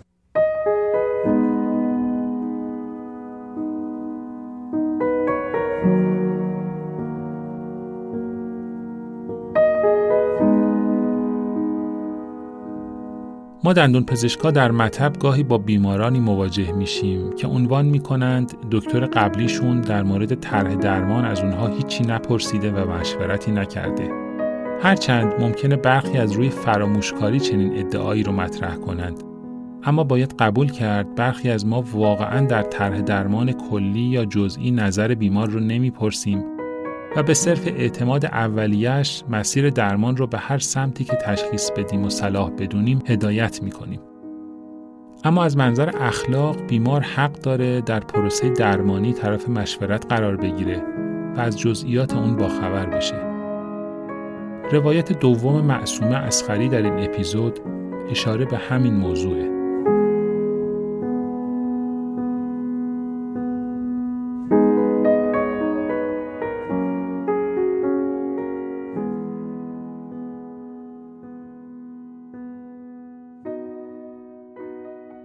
دندون پزشکی و کاری که پزشک روی دهنت می‌کنه خیلی اوقات شبیه کاریه که یه آرایشگر باهات می‌کنه خیلی مهمه. وقتی مثلا من عروسم یا مثلا یه کار مراسم دارم یه چیزی دارم میرم آرایشگاه و اعتماد می‌کنم به اون آرایشگرم میگم که خودت هر چی به نظرت میاد انجام بده. خب؟ این موقعی بهش یه مدل میدم میگم خب خوب شد یا نه مثلا هی به هم نشون میده. تو هر محله کار آینه می‌گیره جلو مثلا به هم نشون میده میگه اینجوری شد خوبه. خب یه سری آرایشگرام این کار نمی‌کنن البته. ولی خیلی حس بهتری به مشتری میده که تو رو دخالت میده تو رو حسابت می‌کنه که ببینی داره چی کار می‌کنه و ازت ازت سوال بکنه. خب این رنگی دوست داری؟ این رنگی چیزیه که مورد نظرت هست یا نه؟ که هم دوباره کاری نشه هم هزینه نشه هم حالا هر چیز دیگه. حالا اینی که میگم مثلا مال طول مثلا این سالهایی که من کار کردم رو دندونام خیلی اوقات پزشکا یه کاری می‌کنن. به نظرش میاد که اصلا لازم نیست که از اون مریض بپرسه که خب الان اینجوری مثلا بهتره؟ این مثلا اینجوری حتی در مورد خیلی از چیزا مثلا قد دندون یا مثلا لبه دندون یا مثلا راحتیش. یعنی اون چیزی که تو رو راحت می‌کنه برای مثلا غذا خوردن یا رو هم گذاشتن زبون به زبونت گیر می‌کنه یا حالا هر چیز دیگه من به دکترم اعتماد کردم ولی دکتر به اون حرفی که مثلا طرف مقابل اون مریضش داره میگه لزوما اعتماد نمی‌کنه. حالا من میگم یه موقعهایی از سر کم حوصلگی یا مثلا می‌خوان سریع کار مثلا اون بیمار رد شه بره کارهای دیگه رو بکنن یا اینکه فکر می‌کنن نه اینجوری برای اون بیمار بهتره. حالا دلایل مختلفی می‌تونه باشه. ولی خیلی اوقات نظر اون مریض رو نمی‌پرسن اصلا که خب اینجوری برات بهتره اینجوری دوست داری اینجوری راحت تری این خب خیلی مهمه. هم ارتباط اون دو نفر رو بهتر می‌کنه اعتمادشون رو بیشتر می‌کنه. همین که ممکنه از خیلی اضافه کاری ها جلوگیری بکنه. ولی خب خیلی از دکترها اینو رعایت نمی‌کنن. یعنی اصلا تو سطح خودشون نمی‌دونن که بخوان بپرسن. که خب مثلا الان اینجوری برات بهتره یا نه؟ خودشون هر جور دوست دارن راحت میان راحت ترن یا درست تر می‌دونن انجام میدن.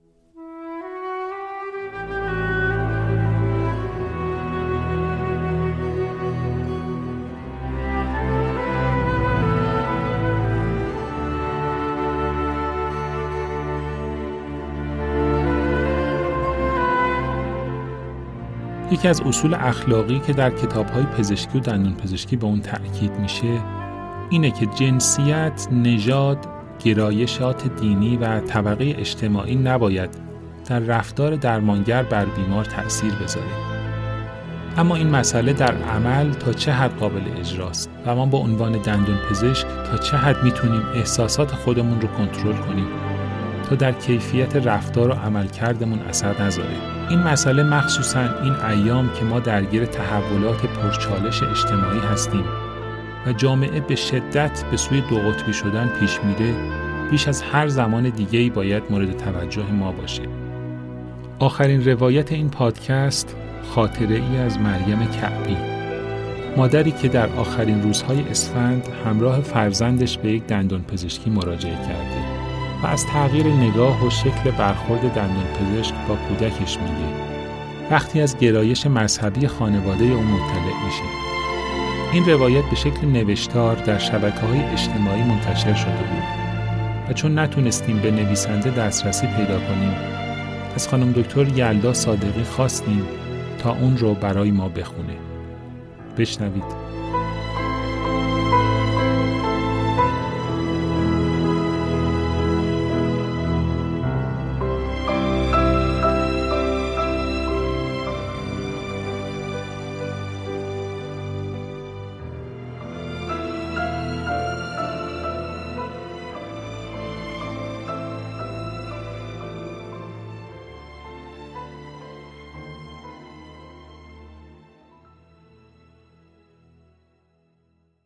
در آخرین روزهای سال دخترم را به مطب دکتر دندانپزشک خوشنامی در اهواز بردم که محیط رنگارنگ و جذابی برای بچه ها فراهم کرده بود.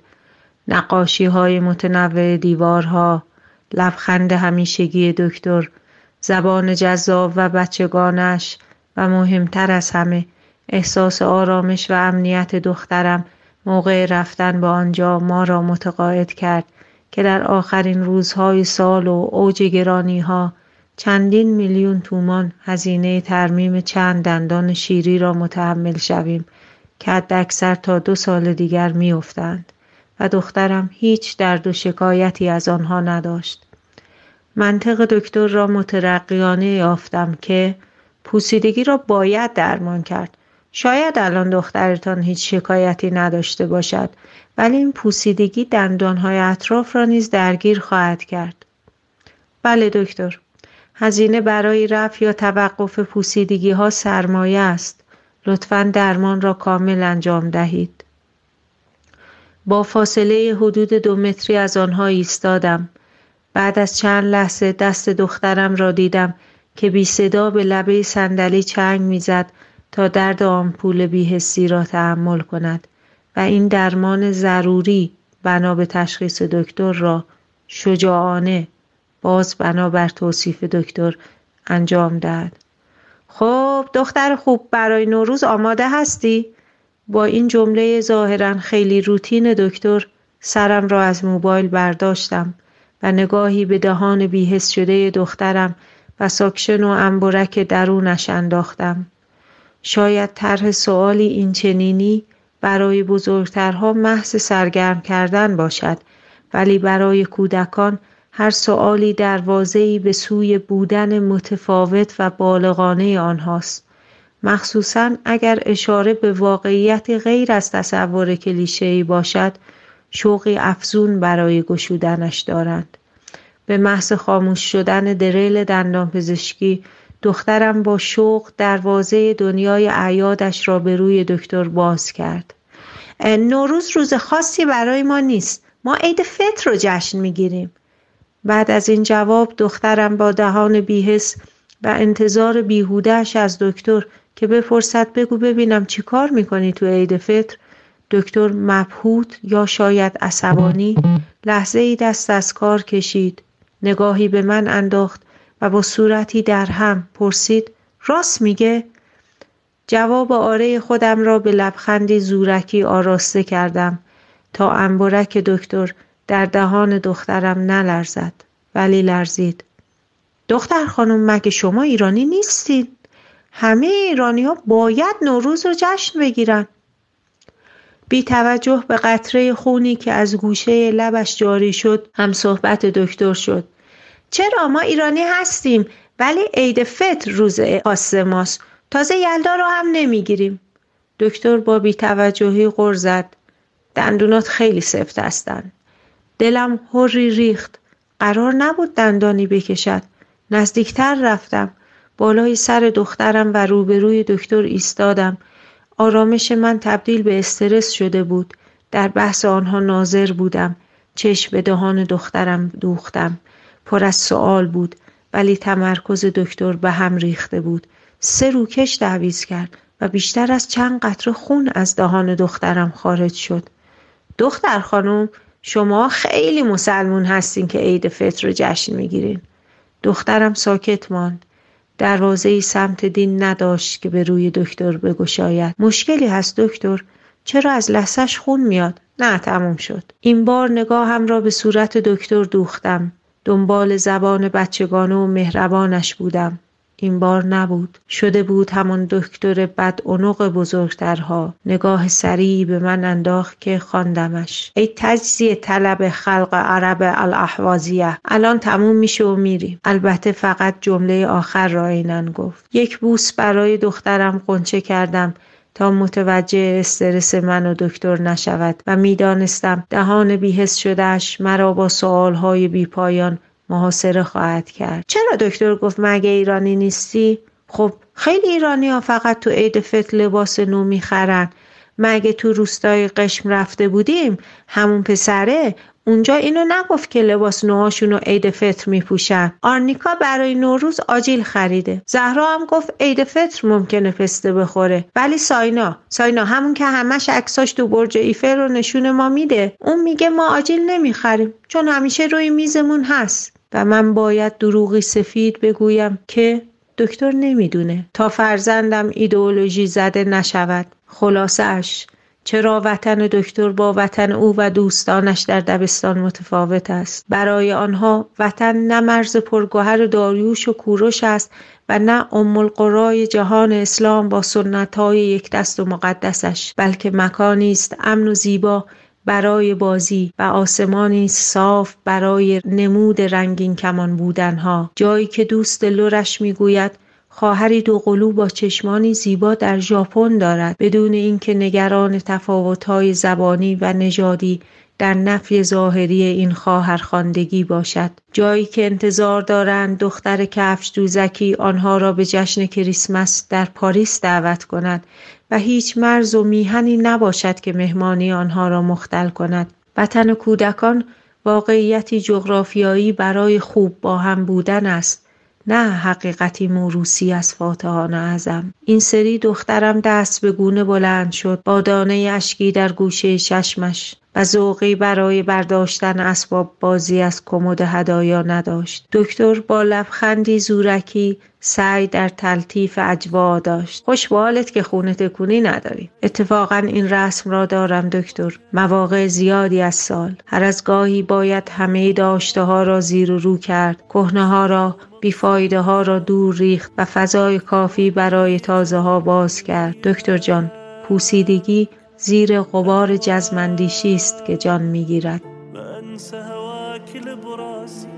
انت أحلى شعور واحساسي اهواك وياك دايما معناك براسي يدور مثل اغنية بشفاف الهور وياك اهواك لا يغمر عين الليل لا يهزمني النسيان. أرضك خلتنا اشتاق غيرك ما هو وطان. خليني بدنياك أبغى لو دنيا من الأحزان. لا لا لا لا يغمر عيني الليل. لا يهزمني النسيان. أرضك خلتنا اشتاق غيرك ما هو وطان. خليني بدنياك ابغى لو دنيا من الاحزان این پانزدهمین اپیزود بیستوری و هشتمین اپیزود میانی این پادکست بود که در فروردین ماه 402 منتشر شد. مالک و صاحب امتیاز بیستوری پایگاه خبری دندانه است. و من سیامک شایان اجرای اون رو بر عهده دارم. بیستوری در استودیو ستا ضبط میشه و زحمت edit صدا و ساخت motion graphic ها رو شهاب خوشحال می‌کشه. طراحی پوسترها و محتوای گرافیک رو محسن مشایخی بر عهده داره و موسیقی تیتراژ پادکست هم از ساخته های دوست و دندان پزشک هنرمند دکتر محمد شیخیه امیدوارم روزی برسه که حال دل همه ما خیلی بهتر از امروز باشه چون ما به داشتن امید محکومیم ريت ألقاك من جديد واترك خلف الأوهام يا حبك ساكن روح ما تمحيه الأيام. بكرة نغني ويا الغيم وايام الغربه تفوت لعيونك نادر عمري. بحضانك أهوى الموت لا يغمر عيني الليل لا يهزمني النسيان. أرضك خلتنا اشتاق. غيرك ما هو وطان. خليني بدنياك أبغى. لو دنيا من الأحزان. لا لا لا لا لا يغمر عين الليل. لا يهزمني النسيان. أرضك خلتنا اشتاق. غيرك ما هو وطان. خليني بدنياك أبغى لو دنيا من الاحزان